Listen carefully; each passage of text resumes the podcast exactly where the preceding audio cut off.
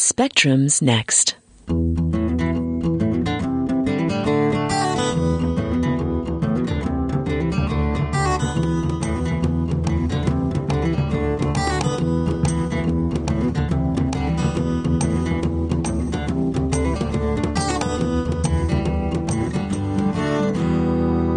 Welcome to Spectrum, the science and technology show on KALX Berkeley, a bi-weekly 30-minute program bringing you interviews featuring Bay Area scientists and technologists, as well as a calendar of local events and news. Good afternoon. My name is Brad Swift, and I'm the host of today's show. Our interview is with Maha Haji, a fifth year mechanical engineering and applied mathematics major at UC Berkeley who, along with Kimberly Lau, launched the Human Powered Gym Project. After conducting a feasibility study, they are attempting to design and prototype an elliptical exercise machine for the UC Berkeley recreational sports facility that will generate electricity rather than consume it. The generated electricity will be put back into the electrical grid. The project began in the summer of 2009. Maha Haji talks about her enthusiasm for the project and the challenges to make it a reality. Maha and I are joined by Rick Karnesky for the interview. This interview is pre recorded and edited. Maha, could you please explain the project you're working on currently? Okay. So I'm working on a project titled the Human Power Gym Project. It's part of the Berkeley Energy and Sustainabilities Laboratory in the Mechanical Engineering Department.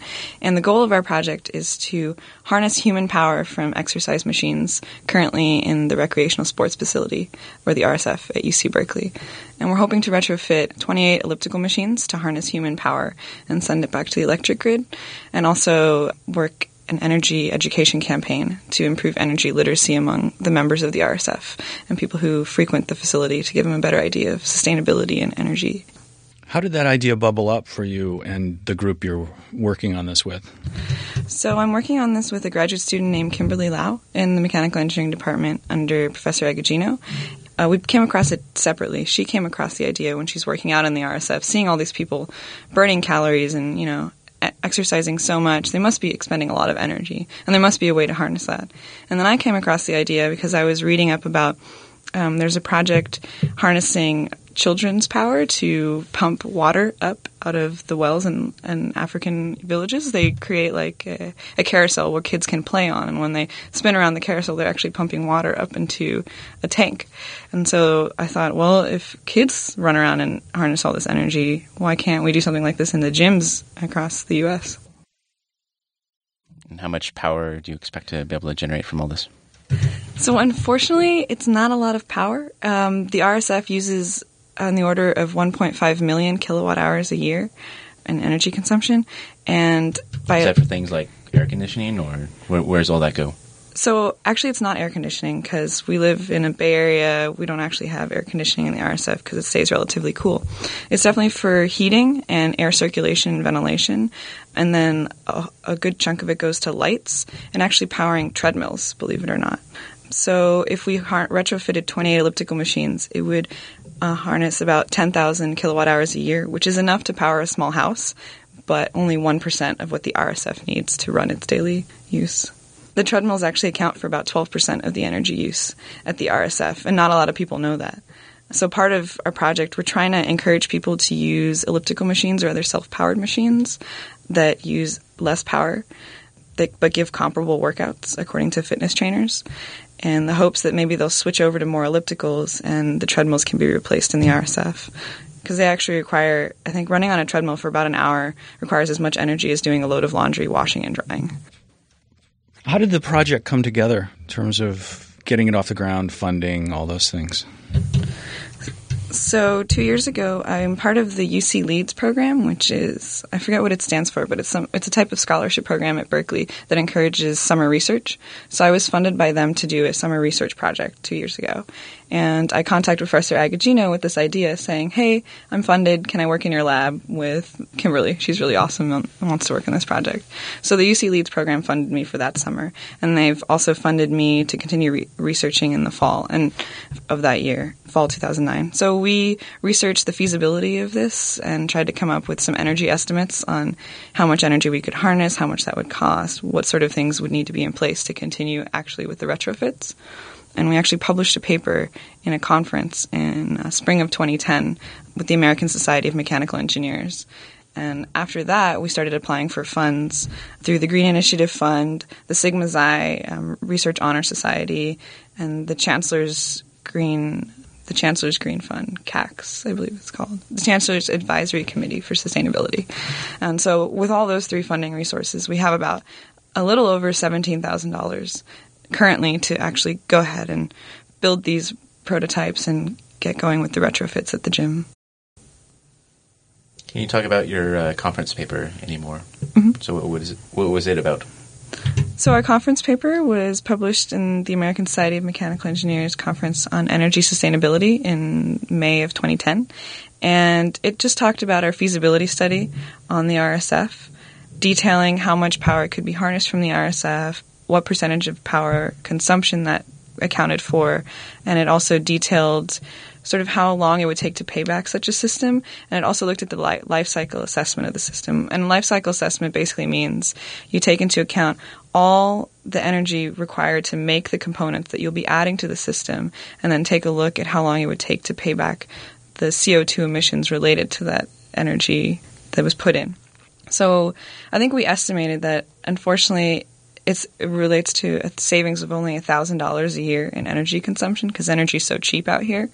But if we made CO2 emissions the metric instead of dollars, the system would pay itself off in like two to three years of CO2 savings. If we assume that the energy generated at the RSF no longer needs to be generated by, say, PG&E, and then taking into account how much CO2 is required for those few components that we have to add to each elliptical. So that was a much less bleak outlook. Did you draw on previous attempts to do the same thing? So we re- did a lot of research, and a couple other gyms across the nation have retrofitted elliptical machines specifically to harness human power. And we talked to them, and we talked to there's a company called ReRev that actually does commercial retrofits, and they approached the RSF also saying that they could do the retrofits before I came onto the project. And we talked to those gyms, and I actually had a chance to visit one of them or- at Oregon State. And for some reason, they didn't seem to be completely happy with the setup for one reason or another, they didn't think it was producing as much energy as they thought. And so, based on those interviews I had done with gyms across the nation, we decided to try and come up with our own retrofit. Also, Cal Poly has done a retrofit of their gym facility and are harnessing power from ellipticals in their own method. And the gym users there are really, really excited about it and really enjoy it a lot more than people at Oregon State, for instance. So that's kind of why we're trying to go ahead with doing it ourselves um, based on interviews and research from other gyms. Definitely. And are only the ellipticals being used to generate power? Currently, they're the easiest to tap into because they have an onboard generator that will convert your human power movement into resistance, electrical resistance that you feel when you're working out. So it's really easy to tap into them. Just remove the resistance mechanism and instead put in something like an inverter to convert the um, DC power you're generating to AC power that can be used and sent back to the grid. With the Cal Poly success, was there any attempt to collaborate with them? We did approach them and ask them for collaboration, but I believe they are have they have some sort of patents on their devices now, and it's very proprietary, and so they're not they're very hesitant to work with us. And so if we create our own solution, we're hoping to be much more open source about it and sort of spread it around to any universities who want to do this on their own gym because we've had such a hard time contacting other people for help that we want to make sure it's easier for others.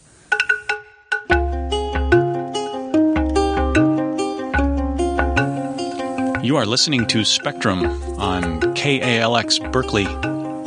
We are talking with Maha Haji about the Human Power Gym Project, of which she is a founding member.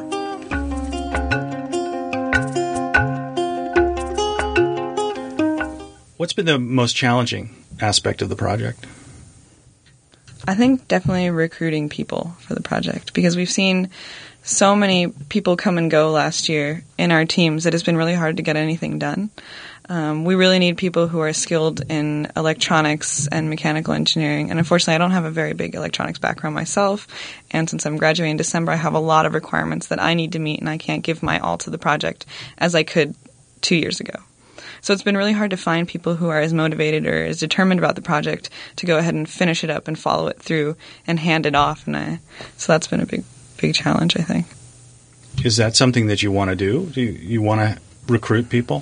What are you attempting to do in that vein? Yeah, we definitely want to recruit people because it's going to take a lot of work and a lot of minds to prototype one elliptical and then expand it to the entire gym. And like I said, since I'm graduating in December, I definitely want to hand off the project to other people to sort of conduct follow up research. Like, okay, if we put these ellipticals and generate power, do people actually learn from this? Do the energy literacy rates go up? Do treadmills get used less? There's a whole host of follow up research that could be done and hasn't been done yet, and definitely has a uh, the potential of being published and presented around the nation. I think. So, are you mostly interested in recruiting other engineers, and um, how would they sign up so I'm interested in definitely recruiting um, upperclassmen engineers, but also people who have experience in signage and education. Because I know I don't know how best to reach people or get the knowledge disseminated about all the energy sustainability going on in the RSF, and that would definitely be helpful. And if anyone's interested, they can just email rsfenergy at gmail.com. We'd be happy to have them on board. So. Are any of your current efforts documented anywhere, a wiki or mailing list or anything like that?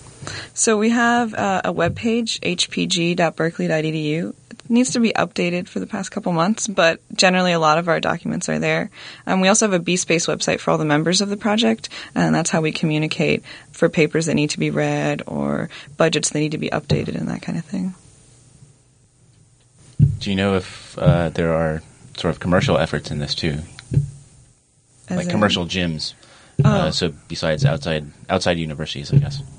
So universities are really unique in that their gym facilities are open for so many hours and frequent so many users. So unfortunately, gyms like 24 Hour Fitness, even though they're open 24 hours, don't see as much throughput of people or patrons that um, university gyms do. So there hasn't been a huge push in that, that direction. And I believe there's a handful of them that use at least the ReRev technology. And there's a couple gyms that are like I think there's one gym in Hong Kong that's created some type of something called like a human dynamo where four people will bike on this sort of combined system and move their hands at the same time and that will generate a whole lot of power for the gym. But aside from that not much that i know of. It seems like a natural for a gym setting is to make it competitive somehow I know um, both Oregon State and University of Oregon did retrofits, and they sort of had a competition, like who can create the most energy. Um, and we hope when we actually retrofit the gym to involve some sort of LCD panel that reads out which elliptical is generating the most energy, you know, compared across the gym, and everyone can see, oh no, like I got to beat 12, like my friends over there, or something. High score. Yeah. What's been the most unexpected thing that's happened in the project? So, finding an elliptical machine was really hard.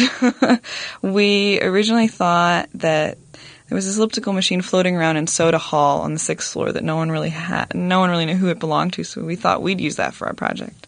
We had took a while to track down who the professor was who had it laying around, and he gladly donated it to our project. And then when we took it apart, we found out that its internal mechanism was completely different than those used at the gym. It was using less electrical resistance, like modern, most ellipticals use, and was using more mechanical resistance, um, something much more like a recumbent bicycle. So we were like, well, if we prototype on this system, it's really not going to be compatible with anything in the gym. So then we had to contact the gym and try and track down an elliptical that way. And luckily, they were, after couple weeks or months, like everything fell together and we finally got it transported. And transporting those big things is also a huge hassle from the RSF all the way down to Etcheverry Hall on the north side. On the social outreach part of it, the behavioral aspect of the mm-hmm. project, what's been the challenge there to get that up and running? Um, so we conducted a survey of all the members of the RSF, and I believe something like five or six hundred responded, which was great. And they we posed questions such as how much energy do you think X, Y, and Z machines use um, to get an idea of how energy literate people are about the machines at the RSF. And so we have a good base of where we think people could have their education, energy education improved. It's just a matter of figuring out the best way to actually do that. So, as a mechanical engineering major, unfortunately, I haven't had to deal very much with energy education or engineering education and we could definitely use people on our project who know perhaps more like the psychology of a situation, like definitely some sort of analysis on where people move in the RSF and where's the best place to place these things and how can we make them as interactive as possible to increase awareness, stuff like that.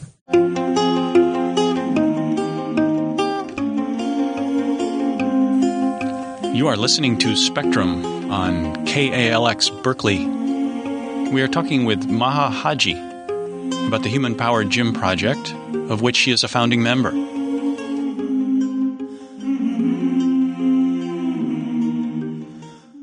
Are there any key things that you're learning in, in doing this that you might not have learned if you hadn't been involved in this project? Definitely. Like in Berkeley engineering, for the first three, three and a half years of your educational career, it's very theoretical. And this project has given me the advantage of doing something on the side that's much more hands on and applications of my learning at Berkeley. So that's been really awesome. And then working with other people on a project and just knowing how to work in a team is not something that people teach you in class either until you get to the higher level project based classes in engineering. So that's been really great. And uh, working and collaborating with people not only in the mechanical engineering department, but the directors of the RSF to TGIF and other funding agencies and co- working together to get all that going is like intense. I can only imagine what professors have to go through to get grants written and proposals and then get that actually get that money and use it for their projects. It's been kind of like a mini mini experience of that. How much time do you estimate you've spent working on a project?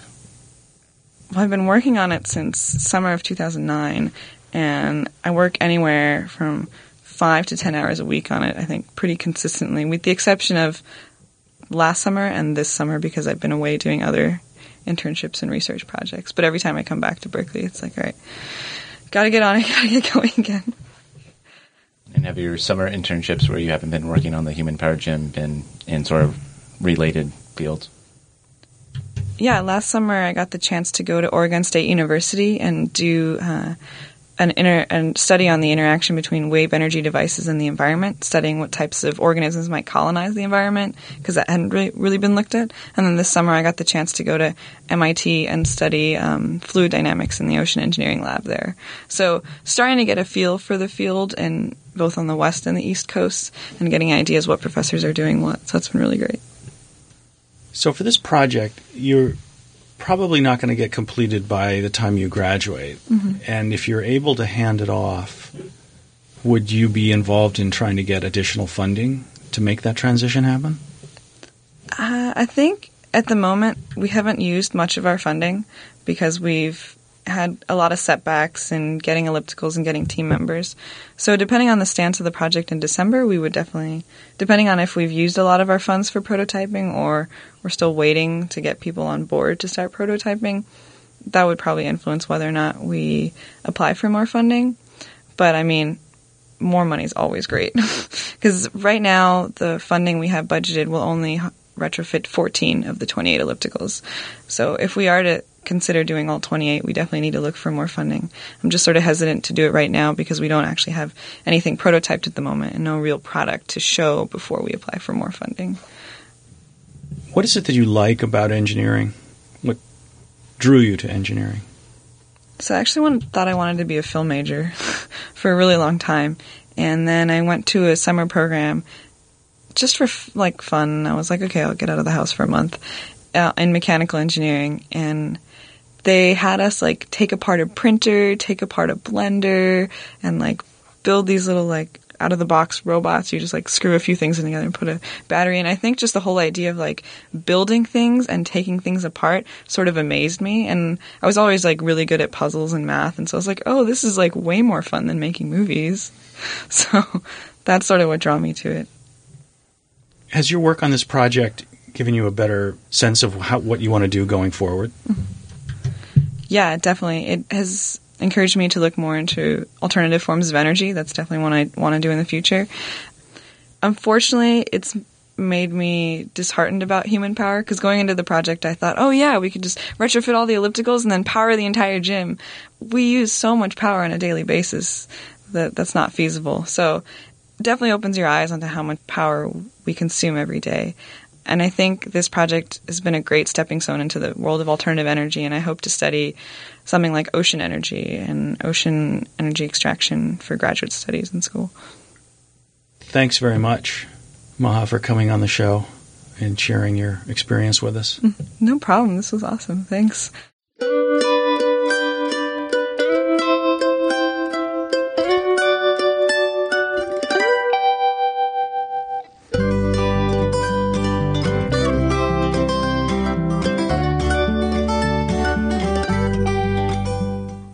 A regular feature of Spectrum is to mention a few of the science and technology events happening locally over the next few weeks. I am joined for this by Rick Karnesky. Every Thursday night at 6 p.m., the California Academy of Sciences in San Francisco's Golden Gate Park hosts Nightlife, a 21 and over event featuring music, cocktails, and learning. Admission is $12 or $10 for members. In addition to the regular exhibits and planetarium shows, the Cal Academy offers theme related special events. The theme for October 13th's Nightlife is Design from Nature. The Biomimicry Institute will show off real products inspired by natural forms, such as Green Shield, a low chemical water repellent fabric finish inspired by the microscopic texture of leaves, and formaldehyde free plywood inspired by the adhesive chemistry of intertidal mussels. Current design students will show how they incorporate biomimicry into their projects. Also, enjoy stilt walking and juggling inspired by Cirque du Soleil's latest nature themed show, Totem, and catch a screening of the biomimicry documentary, Second Nature. The theme for October 20th Nightlife is the science of voting, a lively roundtable moderated by the Bay Citizens political writer Gary Shih and featuring political aficionados Alex Clemens from SF Usual Suspects and San Francisco State University's political science professor and outspoken tweeter Jason McDaniel We'll discuss topics such as ranked choice voting and how it affects the strategies of San Francisco's mayoral candidates. University of San Francisco professor of American politics Corey Cook will discuss the science of voting. For more information on nightlife and other events at the California Academy of Sciences, visit their website at www.calacademy.org. The October Science at Cal lecture will be given by Dr. Peggy Hellweg and is entitled Tectonic Time Bombs Earthquakes Near and Far. She will talk about the earthquakes in Haiti, Chile, New Zealand, Japan, and Virginia, as well as the earthquake hazard from faults in our own backyard. Dr. Hellweg is the operations manager of the Berkeley Seismological Laboratory. The lecture is at 11 a.m. on Saturday, October 15th, in the Genetics and Plant Biology Building, Room 100. For more details, visit the website science at scienceatcal.berkeley.com Lawrence Berkeley National Lab is having a free open house on Saturday, October 15th. You could attend from either 10 a.m. to 12:30 or from 12:30 until 3 p.m. The theme of the show is Cirque des Sciences, and the open house will feature exhibits, tours of the Advanced Light Source and Guest House, performances, hands-on science investigations for children, and lectures on supernovas, biofuels, computing, ancient sounds, plasma beams, indoor air pollution, and scientific visualization. There will be food available for purchase. For more information and to register for this event, visit www.lbl.gov/openhouse. The Biosafety Alliance presents a global citizens report on the state of genetically modified organisms, false promises, failed technologies. These reports highlight scientific research and empirical evidence from around the globe demonstrating how genetically modified seeds and crops have failed to deliver the advertised promises. The speakers will be Dr. Vandana Shiva, philosopher, environmental activist, and ecofeminist, Debbie Barker, International Program Director, Center for Food Safety, Miguel Altieri, Associate Professor of Agroecology at UC Berkeley. This event will happen October 13th, 2011, from 7 p.m. to 9 p.m. at the San Francisco War Memorial and Performing Arts Center. 401 Van Ness Avenue, San Francisco. The event is free and donations are accepted. If you would like to RSVP, go to the website globalstateofgmos.eventbrite.com.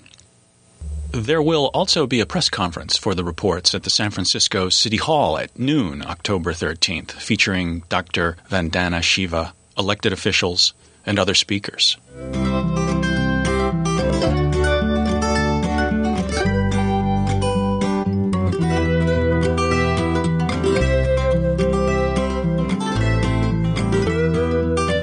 Now, three news stories that caught our attention. Genetically engineered canola growing outside of established cultivation regions across North Dakota. A study published by the online journal ONE reports that genetically engineered canola, endowed with herbicide resistance, have been found growing outside of established cultivation regions along roadsides across North Dakota. These escaped plants were found statewide and account for 45% of the total roadside plants sampled. Furthermore, populations were found to persist from year to year and reach thousands of individuals. The authors found that the escaped plants could hybridize with each other to create novel combinations of transgenic traits. The authors argue that their result, more than 10 years after the initial release of genetically engineered canola, raises questions of whether adequate oversight and monitoring protocols are in place in the U.S. to track the environmental impact of biotech products. Berkeley's own Saul Perlmutter is sharing the Nobel Prize in Physics with Adam G. Riess of the Johns Hopkins University and Brian Schmidt of Australian National University's Mount Stromlo and Siding Spring observatories.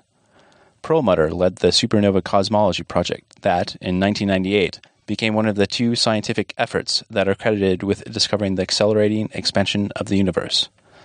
Riess and Schmidt led the competing supernova search team.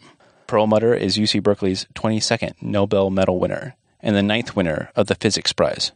The discovery of the accelerating expansion has formed theories of the distant future of an ever expanding universe and has led to the speculation of dark energy that theoretically makes up almost three quarters of the matter and energy of the universe but has proven elusive to observe. Perlmutter has recently been working with NASA and the U.S. Department of Energy to build and launch the first space based observatory designed specifically to understand the nature of dark energy. This news item is also a job opening. NASA to seek applicants for next astronaut candidate class. In early November, NASA will seek applicants for its next class of astronaut candidates who will support long duration missions to the International Space Station and future deep space exploration activities. For more information, visit the website astronauts.nasa.gov.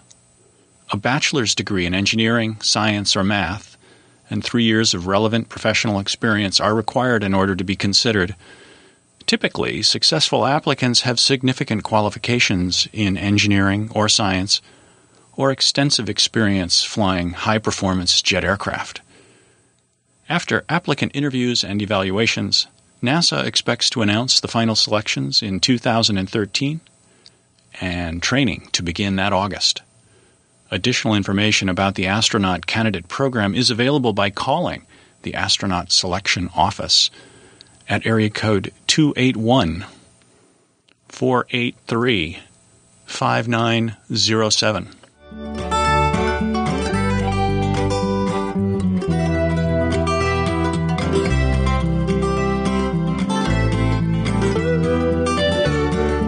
The music played during the show is written and performed by David Lostana from his album titled Folk and Acoustic.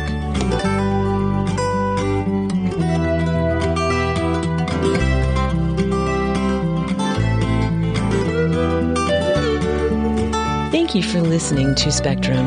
We are happy to hear from listeners. If you have comments about the show, please send them to us via email. Our email address is spectrum.kalx at yahoo.com. Join us in two weeks at this same time.